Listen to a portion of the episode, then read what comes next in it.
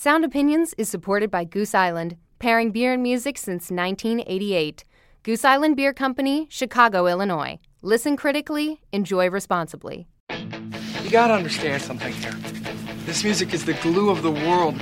It holds it all together. Without this, life would be meaningless.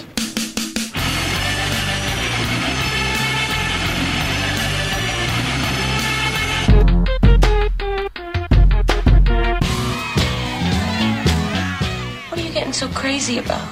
It's just music. 30 years ago this month, Slayer came on the scene with its debut album, Show No Mercy, and metal hasn't been the same since. I'm Greg Kot of the Chicago Tribune. And I'm Jim DeRogatis from WBEZ and Columbia College. We talk to members of the pioneering metal band Slayer and review a surprising new collaboration from Billie Joe Armstrong of Green Day and Norah Jones. That's all coming up on Sound Opinions.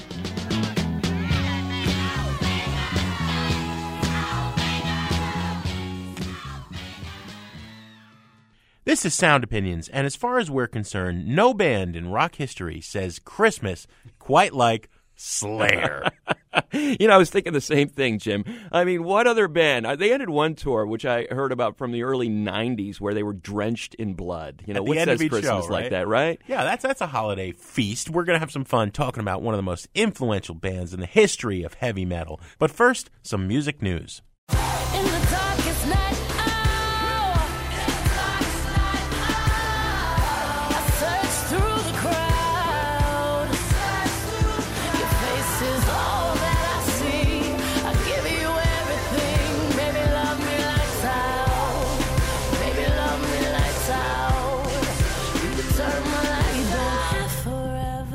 That is a song called XO from the new self titled Beyonce album. And let me tell you, in the history of great endeavors in the Western world, there was that business of the Allies crossing the Channel on D Day in 1944, and then there is the surprise middle of the night release of album number five from Beyonce, her solo record. The big news was that as the clock struck 12 from Thursday to Friday, December 13th, Beyonce, with no fanfare whatsoever, released this album via the iTunes store, and it has been selling gangbusters. By Sunday night, it had sold 617,000 copies, only via iTunes, with no pre release publicity, with her having kept it well under wraps that she was even making this album, much less that she'd finished it, and social media kind of carrying the news to the world that this album is out. And she could not have bought the sort of publicity that she wound up getting for this release in its wake, but it's not without offending some people. Like, remember the good old brick and mortar mom and pop record stores? Some small independent retailers are saying we're not going to sell the album. If she only wanted to release it via iTunes, not give us a chance to sell the physical product, and also some big chains. Target is angry at her and is saying it will not stock the Beyonce record if she's going to cut its customers out of the ability to buy the record and only sell it through iTunes. So this is obviously a big story, even without talking about the music. But you at home probably want to know if this is worth your time listening to Queen Bee's latest. Here's a song. It's called Pretty Hurts by Beyonce on Sound Opinions. We'll come back and give our thoughts on the record.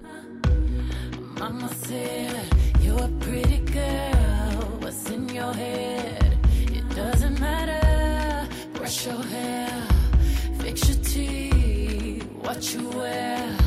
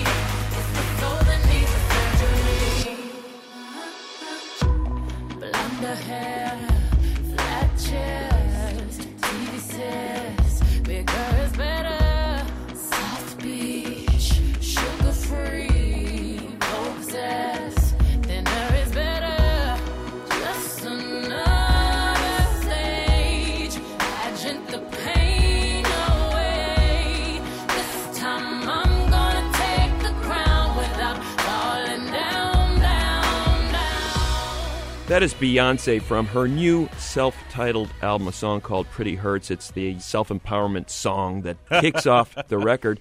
You know, I was very skeptical about what this record was going to be because she had apparently had a false start with this record over the spring and summer, basically announcing that the album had been scrapped. She was starting over.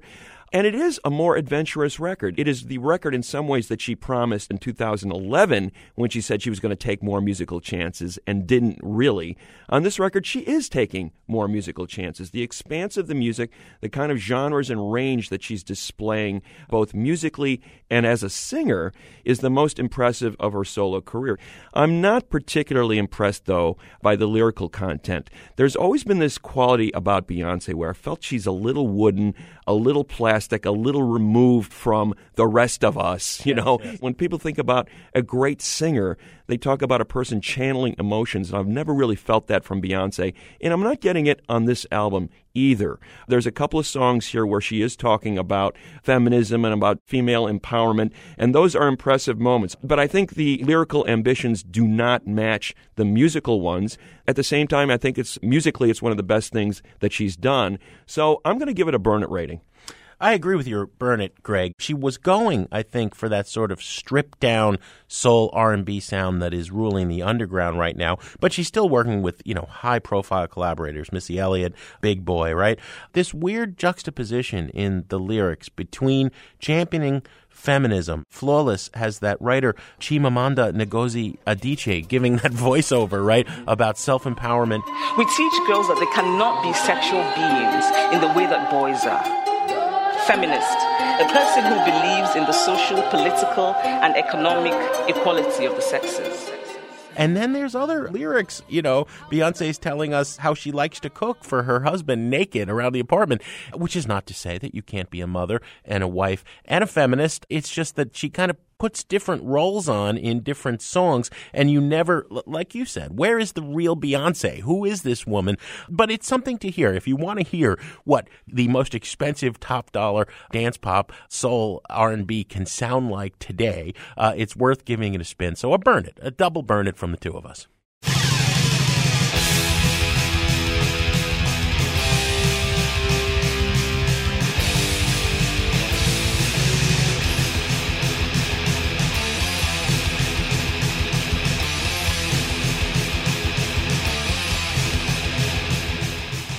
You're listening to Sound Opinions, and that's Show No Mercy, the title track from the debut record by Slayer.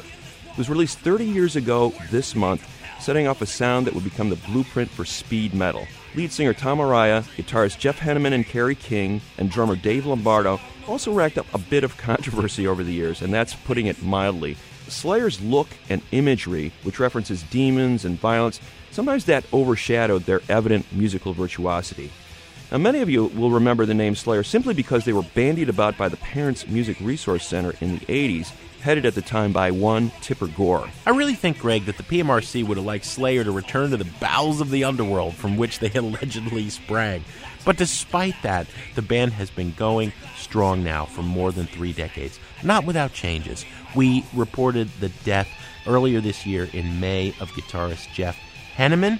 And when we sat down with the group in 2010 for a conversation, we spoke to Kerry King and Dave Lombardo, the drummer, who is now out of the group again.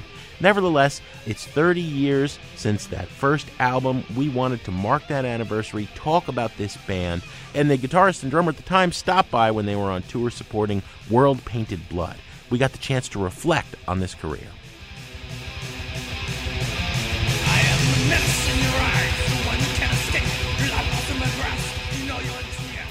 Gentlemen, welcome to the show.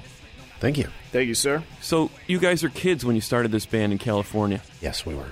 And Kerry, was kind of you and Jeff Hanneman basically at the core of it, or how did, how did that start exactly? I would say I did fishing and found everybody, but Dave actually found me. But, you know, playing with Jeff, playing with Dave, then bringing Jeff in to play with Dave, and then all of us going to play with Tom, you know, it's just kind of planets aligned, you know? Mm-hmm. It all just fell together in an odd way. And was there like a vision at that point? You know, what, what's this band going to sound like? Who, what are we going to play like? Was there a sense of that, or was it just four guys getting together in a room and bashing something out? Yeah, I'd, I'd say that. Yeah. Because, I mean, Uh, you were probably 16 because me and Jeff were 17. Yep, I was. You know, we just got together with people like the same music we liked because we had no intention of making up new music. We had no idea how to approach it. First gig at a high school? Your high school? No, No, for- our first gig was uh, at a park, Southgate Park Auditorium. Battle of the Bands. Battle of the Bands on Halloween. Did you win? I don't think so. I don't think so. No. I don't think we were any good. Greg was alluding to whether the sound was there when you first came together or not. You guys have become so iconic as one of, you know, the defining bands of a whole subgenre of metal. What were the ingredients that went in? What was on everybody's turntable at that point? I think Dave was probably the one that that and still today is the one that likes everything under the sun. At that point, I was probably really into Priest and Maiden, and Jeff had jumped off into hardcore West Coast, more West Coast than anything else, hardcore punk, and that's where the speed and aggression came from. Hmm. And Dave liked everything, so it just worked. Yeah, but the punk rock really fueled, I think, the heavy metal that we were into. You know, the Judas Priest style of riffing.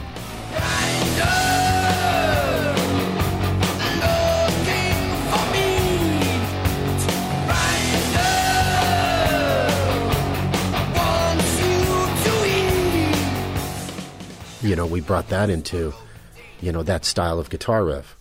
Yeah. Kind of blended those two together. And the idea that there could be metal music that didn't have fat, the way that punk didn't have fat, right? Well, mean, metal didn't- metal had the the intricate riffs, you know, and wasn't only singing about angst.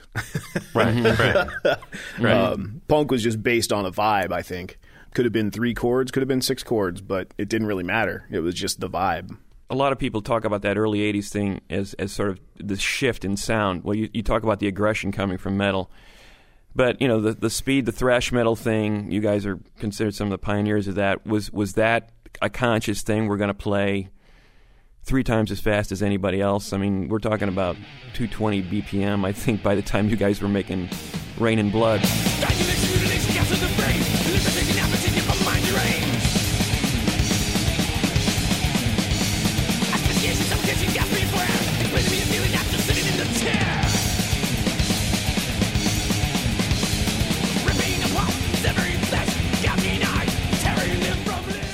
I think that developed slowly as, remember, we were young.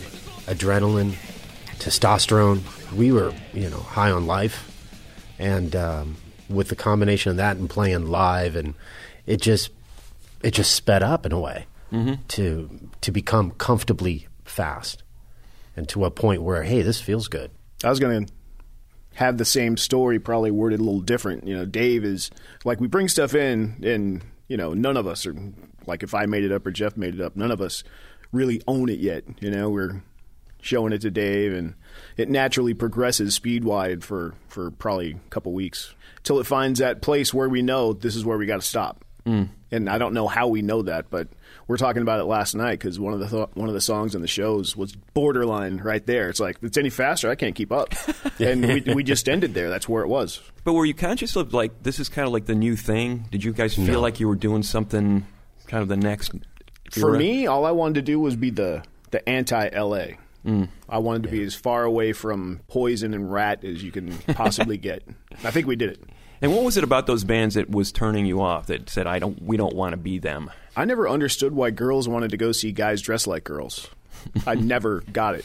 You know, to I this agree. day, I don't get it. Mm-hmm. It wasn't real to me. Dave, I'm looking at your T-shirt. You got a, a Gene Krupa T-shirt on there. It's pretty cool. And you are the guy. A lot of people say, you know, man, the double kick drum. That that was like huge innovation. When when did you start toying with the elements of here's what I'm going to play here, here's how I'm going to hit it, expanding the sound of, of metal in a lot of ways. Well, as we were writing the songs early on, you know, of course, they would give me the idea, hey, why don't you put double bass in this section? Mm-hmm.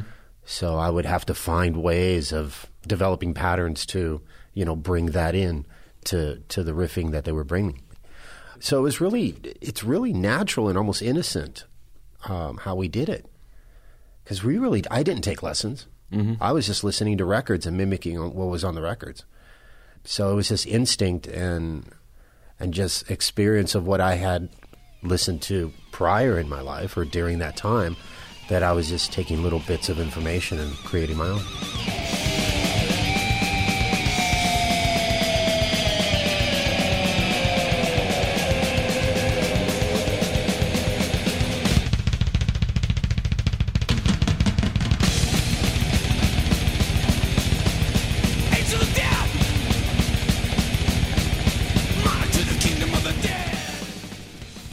Listening to Gene Krupa and jazz at drummers that at the time? time, no.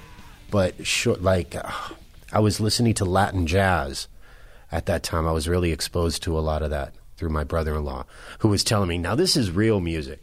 I go, "No, dude, this stuff," you know. And I would play him some Judas Priest or or Kiss or Iron Maiden. Funny part of that story is Dave never wanted a second kick. Oh yeah. Remember? No, he didn't want it. It's like I don't need that second kick. I'm like, listen, man, it's going to be awesome. And we kind of persuaded you into giving it a shot, and you loved it.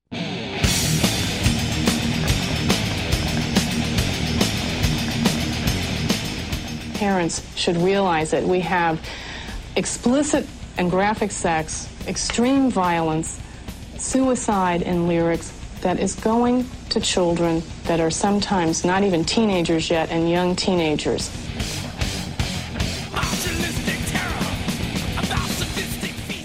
Well, let's talk about the way that you guys first probably broached the mainstream consciousness outside the metal community, outside the rock world. When this woman Tipper Gore starts attacking the content of the songs, and I mean, we were both starting our careers at that point, or, or just beginning to write about. It. I mean, it was just like you don't understand this band, and yet there you are on television on Capitol Hill, and other people jumping on the bandwagon. It's like, have you ever listened to this band? Do you know what these lyrics are about? Do you know what this band is about? Uh, You know, now that that's ancient history, how does it feel to have been demonized in such a way?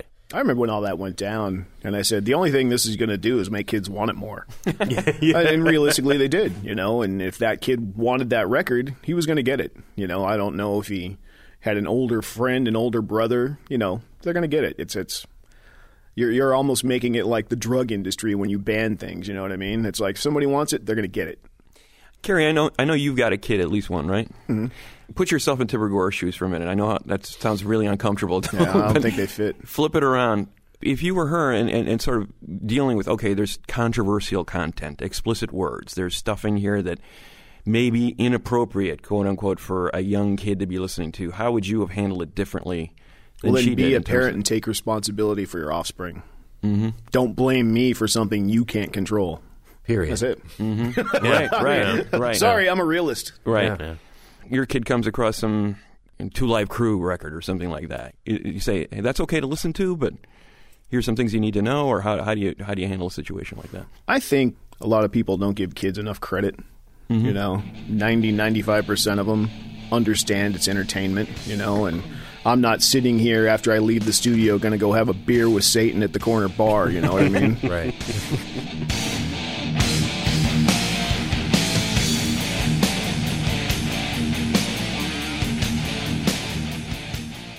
Coming up on Sound Opinions from WBEZ Chicago and PRX, we'll have more of our conversation with Kerry King and Dave Lombardo of Slayer. Then Greg and I will get to some album reviews, including the latest from community star Donald Glover as Childish Gambino.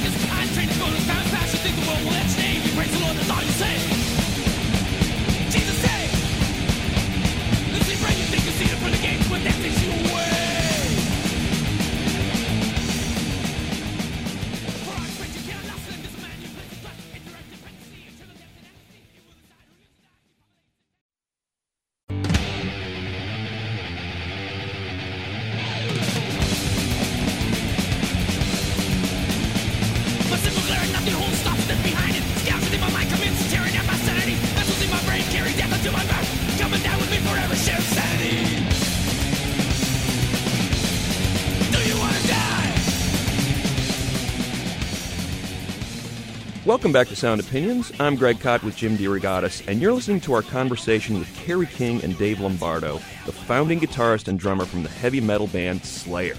Their debut, Show No Mercy, was released 30 years ago this month, but Slayer was still a relatively underground band in California until the 1986 release, Reign in Blood. You're hearing the title track from that album now, which was produced by the then fledgling hip hop mogul Rick Rubin.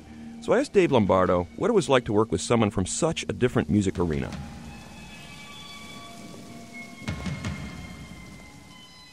You got together with Rubin. He signs you to a hip hop label, Def Jam. Were you guys a little little weirded out by the the whole idea of being approached by a guy who was essentially running a hip hop label at that time? Did you see any connection between what you guys were doing and what was happening in, in New York City hip hop with Public Enemy and the Beastie Boys at that time? I think at the time, just being out of what we were in and going into a major label scenario hmm. was good for us. And somebody that was cutting edge, like Rick Rubin, I think boosted us and helped us and put us in a different category of musicians. Where this guy, Rick Rubin, you know, took notice hey, there's something special about this band that I don't see anywhere else. And I think it was a great move on our part. Well, obviously, you made a classic record with him, right? Absolutely, In uh, your third record, Reign in Blood. Kerry, what was a big difference for you in, in working with Rubin between what Slayer was and what it became with that record? Well, the obvious one's budget. Mm-hmm. But we didn't even care about that. We still wanted to go in and worked, you know, till the sun came up. That was just who we were. And, you know, we've been asked a million times, did you know these 10 songs were, you know, historically going to be referred to as one of the greatest thrash metal albums of all times? And no, they were the next 10. You mm-hmm. know, we just went in and did them. Mm-hmm. And, and Rick made us realize we didn't need the, the reverb, like the Venom sound, so to speak. And when he took all that reverb out and cleaned it up, man, it was just brutal. Just punches you in the forehead from top to bottom.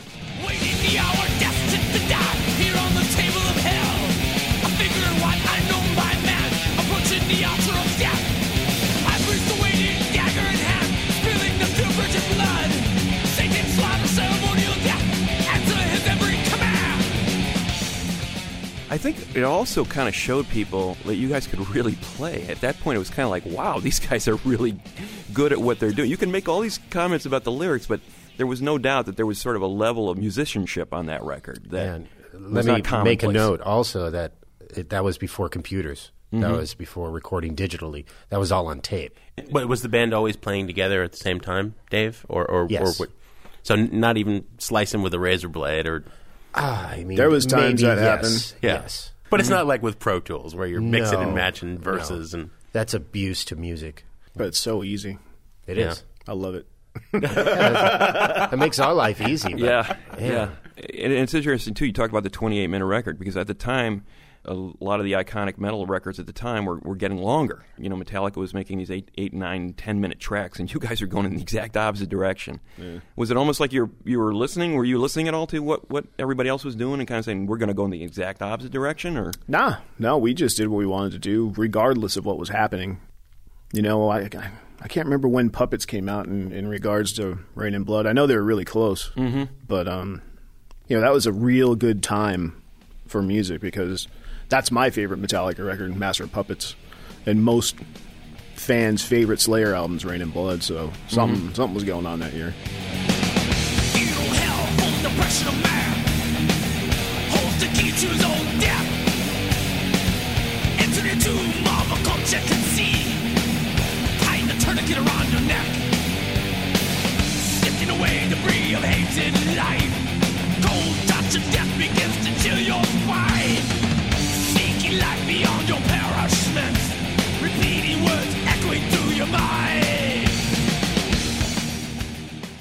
And then you guys went exact opposite direction yet again.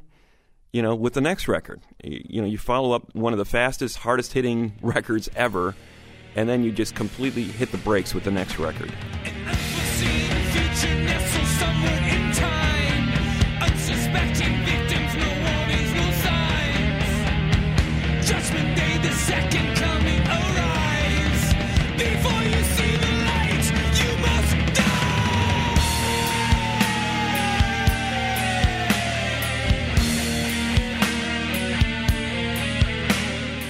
That a again like we're not going to repeat ourselves? We're going to go somewhere else with this with this record. that one was definitely thought about because um, you know, putting the set list together, it was just brutality. It was just blasting people in the face, you know, and there's no dynamic to the performance. So we're like, all right, we just did this, South of Heaven. Let's you know concentrate on being heavy. So we had something to offset, you know, all the Reign in Blood and and Hell Awaits stuff. It was an interesting move because you would become popular. I, mean, I, I think uh, Reign in Blood ended up selling like a, a half mil. Huge success considering that you guys are essentially an underground band. And then South of Heaven, you, you basically go away from the sound that made you popular, which was kind of a perverse move at the time. I mean, were any of you saying, I don't know, maybe we should just do more of the same? You know, we got we got popular doing this. when you're in a band, I mean, you always need to evolve. You need to try new things. Let's say if we tried to repeat Reign in Blood, you can't really try to top yourself. You you have to try to experiment and see if that's that's the way to go. So, I think it's great the direction that the band went at that time because, like he says, it brings diversity to the set. And, you know, there's a lot groovier stuff, mm. and then again, it shows our musicianship too that we can play slow. It's not just a bunch of noise.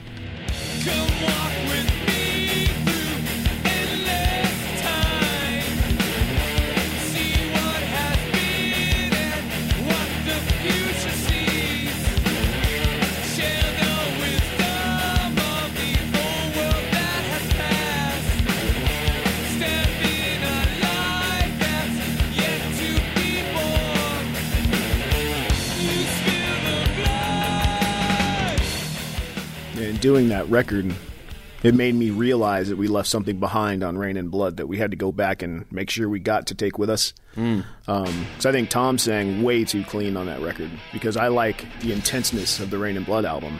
And even though there's great songs on South of Heaven, I don't like it as much because of the vocal performance. So I knew in doing Seasons in the Abyss that we had to we had to blend those and make the happy medium of sorts. The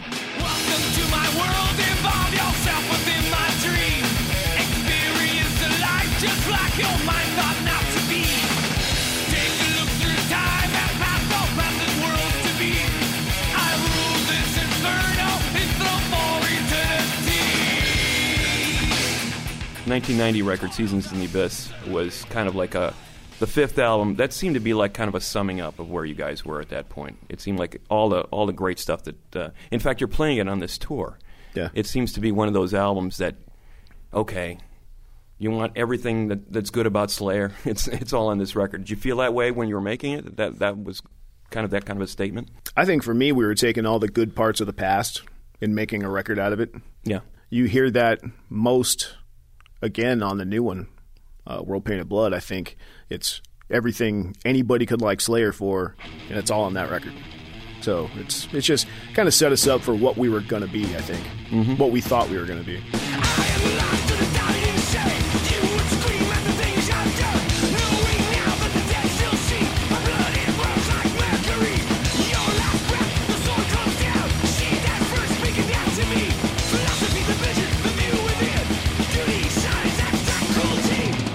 We are talking to uh, Kerry King and Dave Lombardo of Slayer. For all the, the talk about the shock value of the lyrics, there's there's an artistry there. there there's a poetry, not to get overly heavy. Uh, I mean, did that ever bother you guys? I mean, there's a lot of thought there. There's a lot of intellectual thought. There's you, three of you are writing the lyrics at different points, right? And um, does that ever tick you off? That people uh, say that all we are is shock, and yet there is this content there. Well, I mean, realistically, you can't write those kind of things without being intelligent enough to back them up. Look at our writings. Look at Marilyn Manson's writing. Anybody that writes, you know, not straight down the road stuff. Yeah, I look back to Angel of Death and Disciple. You know, different eras, but the same kind of thing. And Jihad, for instance. You know, if if, if somebody took those lyrics and made a documentary out of it, and it hmm. was on Discovery Channel, it'd hmm. win awards. But Yeah. Slayer wrote it, so it's dangerous.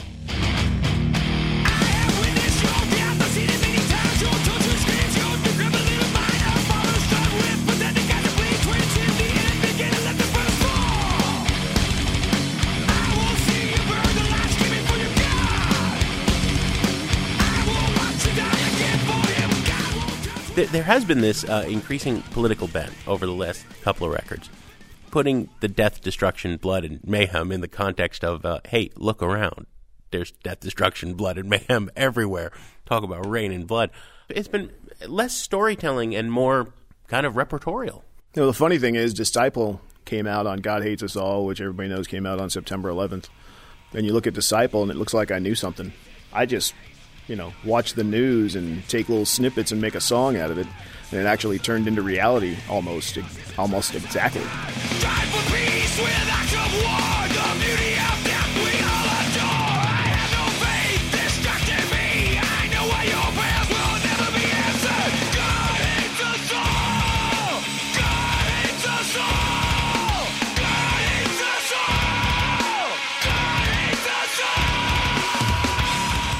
One of the things that I find incredibly inspiring at a, at a Slayer show is the sense of community.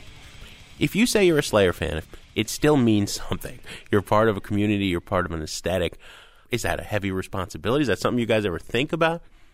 I know what you're saying, but I think just being who we are, making up the songs we make up, doing these kind of interviews, doing in stores, you know, you're giving back and you're seeing who's coming. You know, it's still the original guys and their kids and their grandkids mm. and older brothers and younger brothers and you know sisters now too. I mean, the the amount of women coming to the shows is just staggering, especially the ones in the pits that are thrown with the guys. That's impressive. Yeah, you see it in the front row. Yeah. See the poor girls there all squished among these guys. you know, what did I get myself into? What's interesting, I wanted to follow up on what Jim was saying, though, because I think it's an excellent point. These last couple of records have been as intense as anything you guys have ever done. In fact, I think there's almost been kind of a rebirth in the band. It feels like to me, like the music is is every bit as good as it ever was.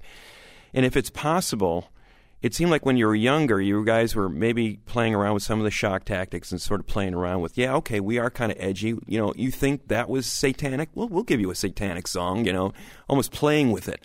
Now it seems like if if it's possible, you guys are angrier than ever at what you're seeing in the world. We're really It good seems at like- being angry now. Yeah. Well, it's it's weird. It's like they think, oh, you know, a little bit older, they're going to lose a little edge. It seems no, you guys are more ticked off now. It seems like it's got a more of a serious edge to it in some ways. I, I know what you're talking about. I can see it in things I've written.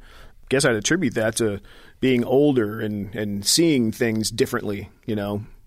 Certainly doesn't mean I can't be upset about what's going on, but I like to um I like to invoke thought. I like people to you know, if you get anything out of something I read, I don't care if you believe anything I say, but if it makes you think about something and question something that you've never questioned before, then I've done my job. What about the the reaction of the fans? What kind of feedback do you guys get? Because there there has been the myth about the band that the fans are actually scarier than the band.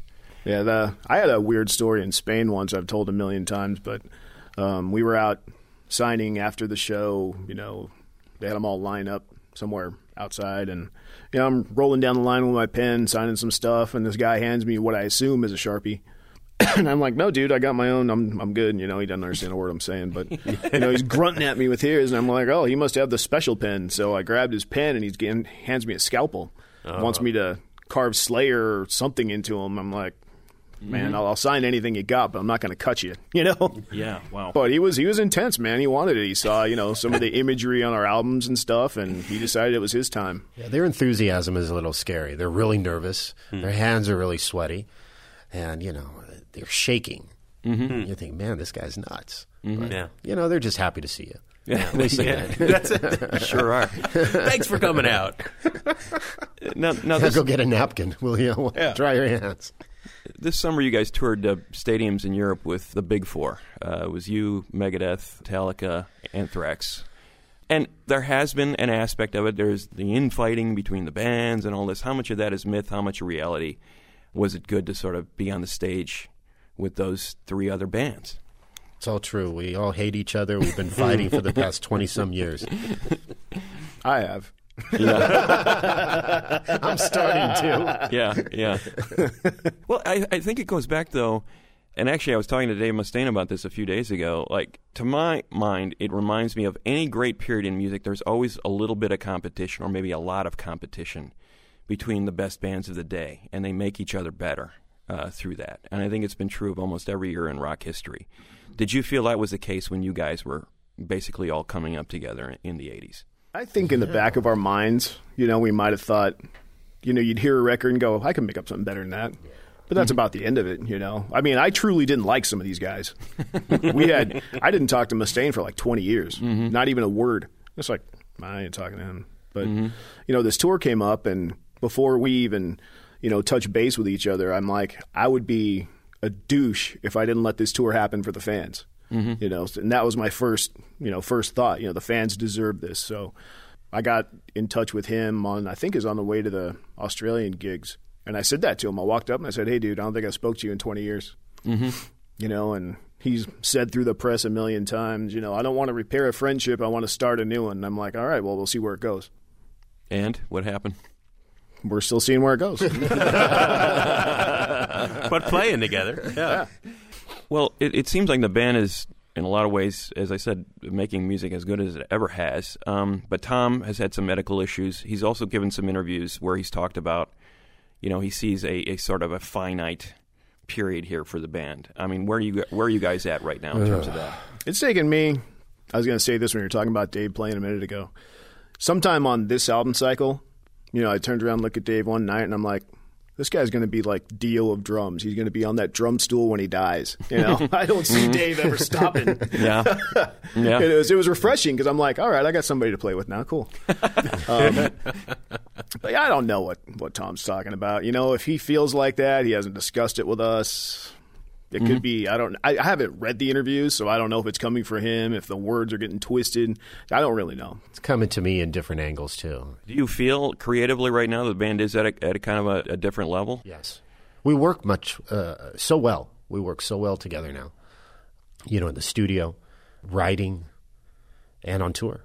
Dave, this is like your third stint. You've been you've been a lifer in this band, in and out at various stages. Yeah. Where who, of those three stints, which one has been the most enjoyable from, This one. from, from This your one. standpoint? And what's the difference? Why why why is it different now than? Older and wiser. Yeah. It's like, hey, here I am. I was put onto this world, and here I am playing drums and playing in a band, going on tour. How how can things be? You know, why should I complain? Kerry King, Dave Lombardo of Slayer. It's been uh, an honor and a pleasure having you guys on Sound Opinions. Thank you for coming in. Thank you. Thanks, boys. Thanks, man. Very cool.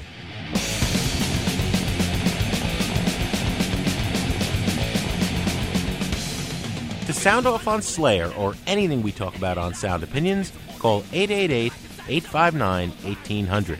Next up, Greg and I review new albums from Norah Jones and Billie Joe Armstrong and Childish Gambino. That's in a minute on Sound Opinions from WBEZ Chicago and distributed by PRX.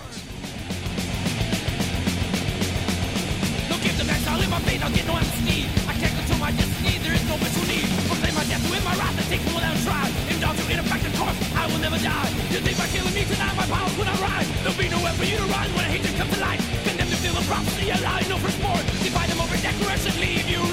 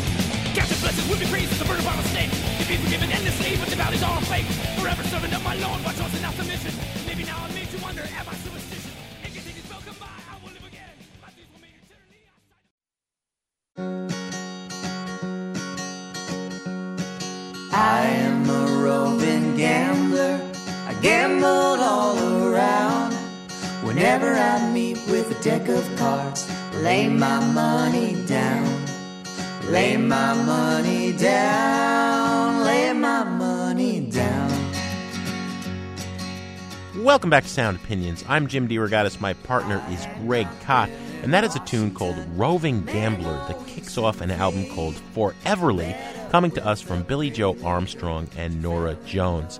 Greg, people will know Billie Joe Armstrong is the leader of Green Day, came out of the Berkeley underground punk rock scene, became a post Nirvana alternative era superseller stars evolved into a very ambitious band recording things like American Idiot, a concept album that would eventually get turned into a Broadway play. As a daughter of the sitar master Ravi Shankar, Norah Jones started out singing in coffee houses in Greenwich Village, was signed to the prestigious Blue Note jazz label, worked with the great Arif Mardin, who had produced Aretha Franklin and really made a splash with her first two albums in the early 2000s. These two things, unlike peanut butter and chocolate, would not seem to go together, Billie Joe Armstrong and Norah Jones, much less on a concept project wherein they not only cover the Everly Brothers, the pre rock and roll masters of harmony singing, right?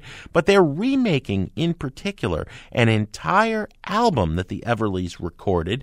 Songs Our Daddy Taught Us in 1958. Uh, this record was initially recorded and released. It was a fairly obscure record. This is not like Everly's greatest hits. This is a record that flew under the radar that was a collection of folk standards, none of which the Everly brothers wrote. Right? So it's folk songs covered by the Everlys being remade by a punk rocker and a new age jazz chanteuse in 2014. I'm sorry if you got confused there. It's all a little confusing. Let's just play a song. Here is Oh So Many Years by Billie Joe Armstrong and Norah Jones from the Foreverly album. We'll come back and give our opinions on Sound Opinions. All these many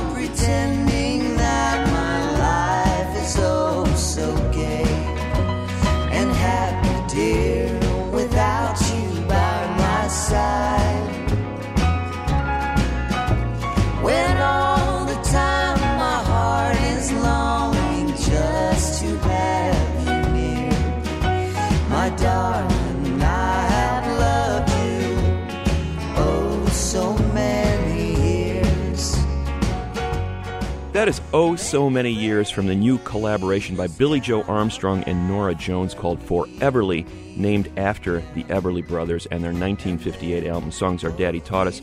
Billie's doing Don's parts and uh, Norah's doing the high fill harmonies on this particular album. Didn't expect this coming, you know? I have to say, what are these two going to do together? I didn't expect them to pick out a 1958 Everly Brothers album to cover front to back. See, I thought this had been on your Christmas wish list last year. I really wish Norah Jones and Billie Joe Armstrong would cover the Everlys. the idea here was that these were songs that were taught to Phil and Don Everly by their father. Now Phil and Don are sort of passing them down a couple generations later, and uh, Billie Joe and Norah are doing them. And that's kind of a cool idea. The one little twist is that obviously it's a female voice against the male voice, as opposed to the two original male voices singing these parts. And it does give a certain tension to some of the songs where relationships have gone wrong in Long Time Gone and Down in the Willow Garden, or Norah taking the lead as she does on I'm Here to Get My Baby Out of Jail. You know, the mother coming to get her son out of the clink and lamenting the, the bad turn that his life has taken. But I'm thinking if two people other than two famous pop stars like Armstrong and Jones had done this album, would anyone care? And I'm coming down to the idea that not really. They don't really transform these songs in any significant way. I don't sense a lot of chemistry be- between these two. It seems to be sort of a marriage of convenience. Oh, I sort of know, know Norah Jones. I'm going to do an album with her. That's basically what Billie Joe Armstrong has said in a couple of interviews. I'm not sensing that they took these songs anywhere new. I think the one great value of this record is that it does point listeners back to the original Everly Brothers album, which was indisputably a great record. This is not. I'm going to have to give it a trash it. no, it's not a great record. What's more, this is a silly, silly, silly, silly, silly record, Greg. It is clearly a, a marketing ploy. You know, let's put the jazz chanteuse with the pop punk guy. There are bigger problems than the fact that, that Norah Jones uh, is a female singing the male part. You know, Billie Joe can't sing. You know, he's got a, a charmingly gruff voice, which is perfectly fine for pop punk. It is not suited for Everly Brothers harmonies given that the instrumentation is really spare low key drums, a little piano, a little bit of pedal steel, and it's all about the vocals and the fact that the woman, you know, Norah can sing, but Billie Joe can, and even if he could, the voices aren't going together well. That makes it an abject failure. And what's more, to go back to the Everly's original, which I did after listening to this, there's a certain creepy undertone to this Mhm, record. yeah. The number of songs about mom and being overly now look i love my mother. I know you love yours okay? But there is like some creepy mom obsession on these tunes. You know i don't it's not my favorite everly brothers. Everybody needs one great best of everly brothers set. I don't think that this is a great everly's album. It's certainly not great as reimagined by armstrong and jones so i second your trash it Hold up, wait a minute. All good just a week ago. Crew at my house and we party every weekend. So on the radio, that's my favorite song. Make me bounce around like I don't know, like I won't be here long. Now the thrill is gone. Got no patience, cause I'm not a doctor. Go, why is you lying? Girl, why you faster? Yeah, me casa su casa. You're listening to Sound Opinions, and that is Childish Gambino with a track called 3005 from his new studio album, Because the Internet. Childish Gambino, otherwise known as Donald Glover, born in California, spent most of his childhood in Georgia. He's had a multifaceted career. Better known early on as an actor, writer, comedian than a hip hop recording artist, he was a writer on 30 Rock, that NBC comedy series, for a number of years. He played college student Troy Barnes in that NBC TV show Community. He's been a stand up comic. He was a member of the sketch comedy group Derrick Comedy that got a lot of notice on YouTube. And oh, by the way, he's also a rapper. He started his career in 2008 with an indie album called Sick Boy, followed it up with another release in 2009. In 2011, he was signed to Glassnote Records, which put out his Camp album in 2011.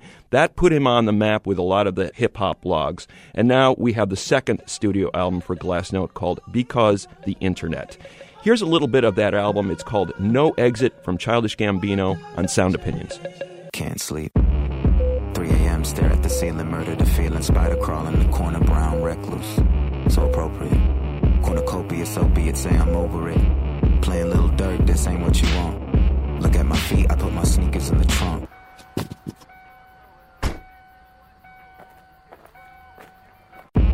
Pass a fat burger through Atwater Village. Laugh for a minute, couldn't cry for the life of me. Know. Park by the bridge, sit on the hood, look at the cars, stare at my hands, look at the moon. I can't find it, it's gone. What's wrong? Didn't respond when I texted you last night. You alright? Yeah. What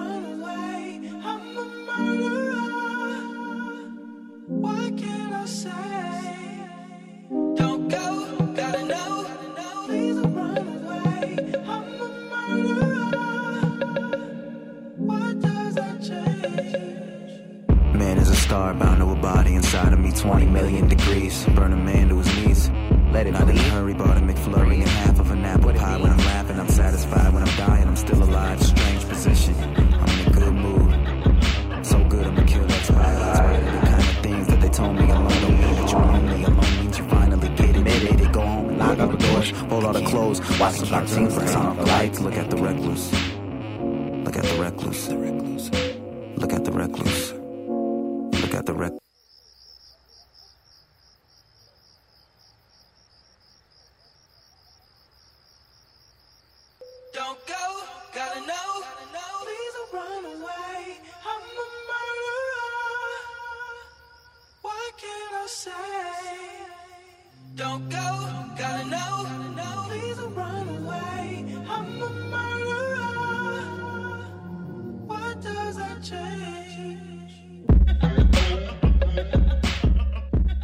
That was no exit from Childish Gambino's Because the Internet. And early on, I think a lot of people in the hip hop world, as well as the indie rock world, were saying this is a guy who's a really good comedian and he's fine on television when he's acting. He's dabbling in hip hop, he's kind of doing it as a novelty, especially when he would do stuff like sample or incorporate parts of Sleigh Bells and Grizzly Bear songs, okay? But I think he came into his own on that last album, and I think he really takes a leap forward with Because the Internet. It's a, a concept record of sorts, mulling over the ways life is becoming stranger and stranger in this digital age. And he can reflect, Donald Glover, on some heavy things like this ability that we'll soon have to perhaps be printing guns in 3D on printers, right? But then he also has like a borscht belt comedian ability to throw out pretty silly lines. Every marriage is a same sex marriage, same sex every day. It's like, wow, thank you, Henny Youngman. I think he is saved by uh, the fact that, much like Chance the Rapper, whom he's collaborated with, he's he's not fronting. You know, he is a Hollywood guy, but he's not pretending to be somebody he's not. He's talking about sometimes some very serious things and sometimes some sublimely trivial things. He has a fondness for like referencing shows on the Disney Channel. Okay, and sometimes he waxes politically incorrect. I have no use for his his use of the B word, but he's a real guy, and you feel like you're hanging out with him. It's a fun ride, and I give it a buy it. Jim, I wouldn't say it's a lot of fun. Uh, it does jump around a lot. I'll give Childish Gambino that. There's uh, all these diverse musical settings. You know, you got a little bit of jazz saxophone and World Star. You got that rock guitar solo in The Worst Guys. You got that acoustic guitar with that gothic atmosphere and shadows. I mean, he keeps jumping around. And I guess the topic here is the internet. So you have this sort of ADD-like attention span Yeah. where you're consuming bits and pieces of things here. But I feel like this album has been done 10 times already by different artists over the last decade. I mean, the internet has been around for a little while. There have been a lot of albums using it as sort of a metaphor. The references to hackers, hashtags, web slang throughout this record, I don't see that as being particularly innovative. I don't sense any kind of emotional investment from this artist in this material. It's kind of clever on the surface, but he's not telling me something we don't already know. Yeah, but when he's singing about Oakland and the streets of Oakland and how, you know, I, I think he's talking about, you know, a real community versus this virtual community. I, I think there's emotion on That's here. that's a new idea. I mean, I, I'm I'm sorry, I've heard that before, done better oh, by other He's artists. not reinventing the wheel. He I sure said it was a fun ride. You didn't have any fun. But I don't think it's fun. It's it, it's he's kind of gloomy and depressed in this record. He's talking about how you know he's a sad, lonely boy, you know, playing with his computer and nobody loves me and we're not connecting in the world. But he's also well, goofing on boo-hoo. I've heard that before. I don't get any kind of emotional punch from this record at all. I think it's a waste of time. It's a trash it record for me. A dramatic divergence of opinion. A trash it from Greg, a buy it from me for Childish Gambino. What do we have on the show next week, Greg? Jim, the Christmas celebration continues sound opinion style. We're going to look at the dawn of heavy metal. Sound Opinions is produced by Robin Linn, Jason Saldana, Anthony Martinez, and our intern, Jake Smith.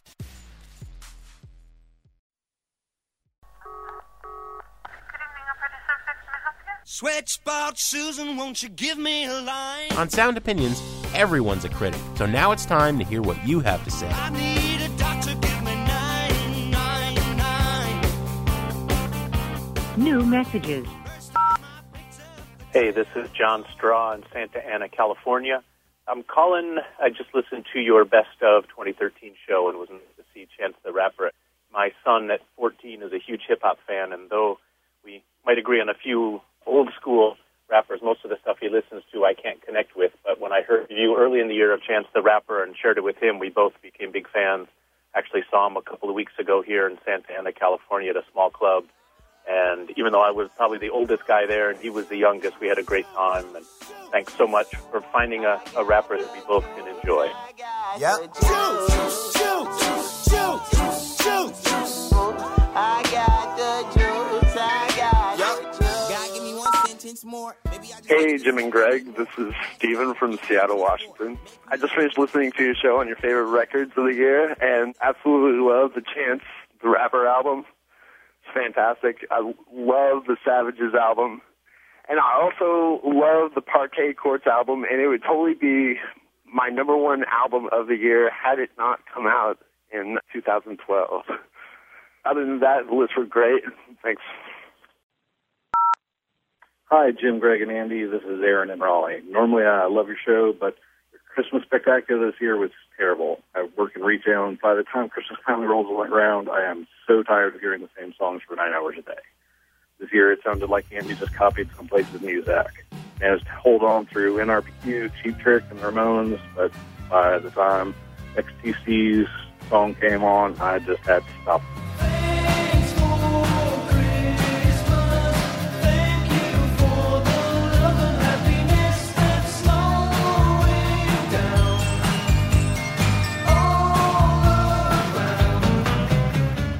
Hope next year's show is better. Love you guys. Bye.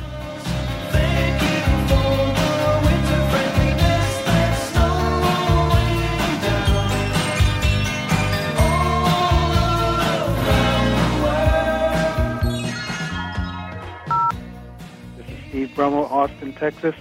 Hey guys, in regard to your Christmas show, best Christmas songs ever, rock and roll. Uh, can't believe my favorite didn't make the list. The Pogues Fairy Tale of New York, but thank you very much for the show. Boys of the Amboy Choir were singing Away Babe And the bells were ringing out for Christmas Day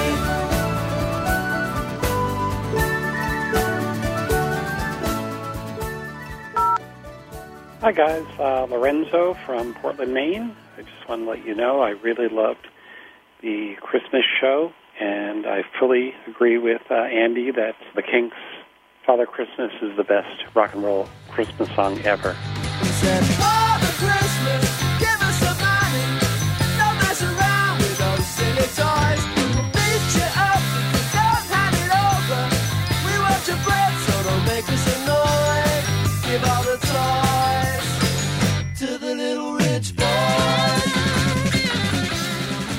Two you didn't mention.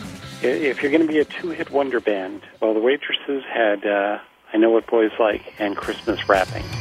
Bah, humbug, that's too strong, 'cause it is my favorite holiday. But all this year's been a busy blur. Don't think I have the energy to add to my already mad rush just 'cause it's tis the season.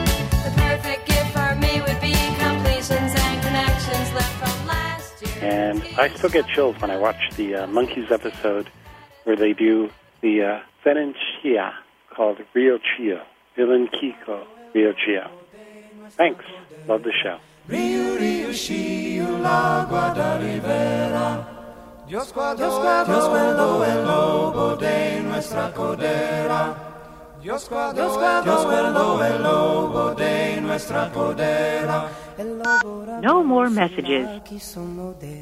To give us your opinions on Sound Opinions, call our hotline, 888 859 1800. We'll be back next week with more Sound Opinions, produced by WBEZ Chicago and distributed by PRX.